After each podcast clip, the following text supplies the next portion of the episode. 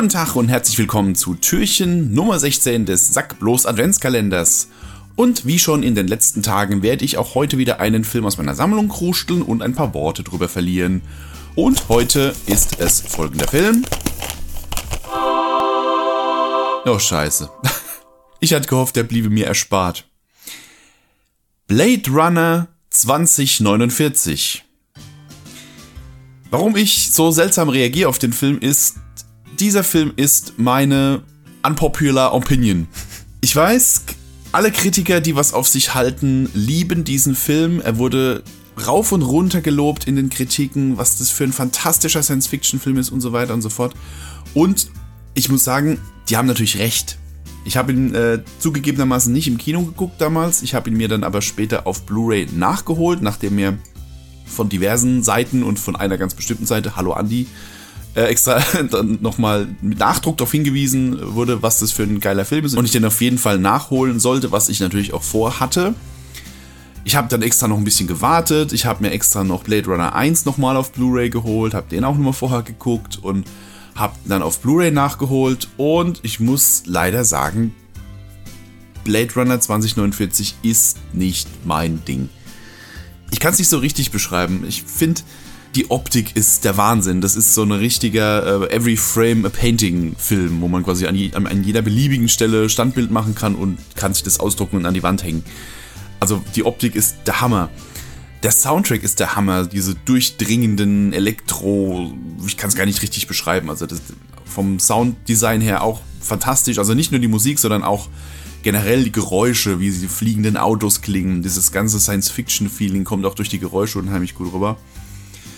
Die Geschichte ist auch cool, wenn man sich das mal runterbricht, so diese ganze ähm, Fortführung dieser Blade Runner-Handlung.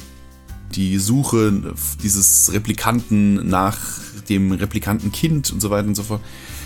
Ist auch eine geile Story. Ich glaube, mein Problem ist, mir ist das Pacing zu langsam. Ich habe ihn jetzt zweimal geguckt. Ich habe ihn tatsächlich jetzt auch nochmal geguckt, einfach weil ich nicht nur mit einmal gucken das so stehen lassen wollte und habe gedacht, okay, ich hole jetzt nochmal von mir selber eine zweite Meinung ein. Mir ist der Film zu langsam. Ich glaube, das ist das ganze Problem. Ich habe ihn jetzt zweimal geguckt. Zweimal musste ich gegen Ende wirklich mit dem Schlaf kämpfen, weil mir das einfach zu langsam erzählt ist. Der Film läuft für mich gefühlt wie in Zeitlupe ab.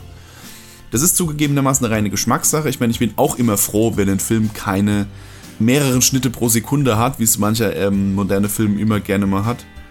Aber ähm, ja, langsame Bilder in allen Ehren, aber das in dem Fall ist mir das tatsächlich zu langsam. Aber wie gesagt, es ist Geschmackssache. Und ich bin so langsam zu der Erkenntnis gelangt, dass auch Blade Runner 1 irgendwie nichts Richtiges für mich ist. Ich habe den viel zu spät nachgeholt ich habe also keinerlei nostalgischen Gefühle für diesen Film. Ich habe den erst vor ein paar Jahren zum ersten Mal irgendwie mit Verstand geguckt. Und irgendwie sehe ich auch, also sowohl beim ersten als auch beim zweiten Teil, dass das zwar tolle Science-Fiction-Filme sind und ich sehe die Qualitäten und ähm, verstehe, was die Leute daran geil finden, aber mich hat es irgendwie nie so richtig gehuckt. Insofern, ja, tut es mir sehr, sehr leid, aber ich gestehe dem äh, neuen Teil auf jeden Fall zu, dass das eine perfekte Fortsetzung von Blade Runner 1 ist. Also das ganze, das ganze Feeling und die Stimmung und so, das ist eine perfekte Fortsetzung und auch eine perfekte Modernisierung. Das, die Welt, die im ersten Blade Runner da erschaffen wurde, dieser ganze Look und so, das wird jetzt in Blade Runner 2049 perfekt in die Neuzeit geholt. Also diese, diese Zukunftsvision ist jetzt auch irgendwie 30 Jahre gealtert oder was. Und ja, also wirklich eine der besseren Fortsetzungen.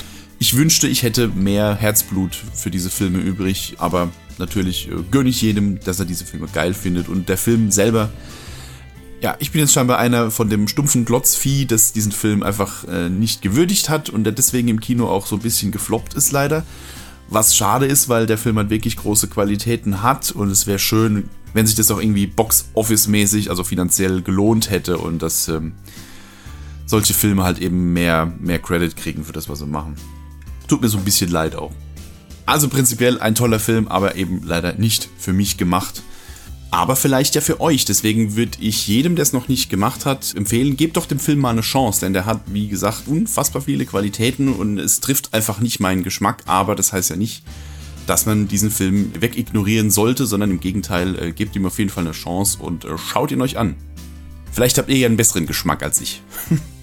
Ich bin mal gespannt, was hier Regisseur Denis Villeneuve, was der als nächstes ähm, so abliefert. Das, ich glaube, das nächste ist tatsächlich Dune, was von ihm rauskommt. Der ist ja bekannt für diese Art von Film. Ich habe von ihm Arrival gesehen, den fand ich auch ziemlich geil, auch wenn der auch so ein bisschen dieses langsame Pacing hat, aber da ging es für mich irgendwie noch klar. Und als nächstes kommt eben Dune von ihm und ich bin mal sehr gespannt, was er da draus macht. Ich gehe mal wieder schwer davon aus, dass es mich optisch wieder umhauen wird, aber ob es mich dann von Erzähltempo her abholt, schauen wir mal. Okay, das war's für heute mit Türchen Nummer 16. Wir sehen uns morgen zum nächsten Türchen und bis dahin wünsche ich euch einen wunderschönen Abend, Mittag, Morgen, wann auch immer ihr euch das angehört habt. Und ich sage ho ho ho und bis dann dann.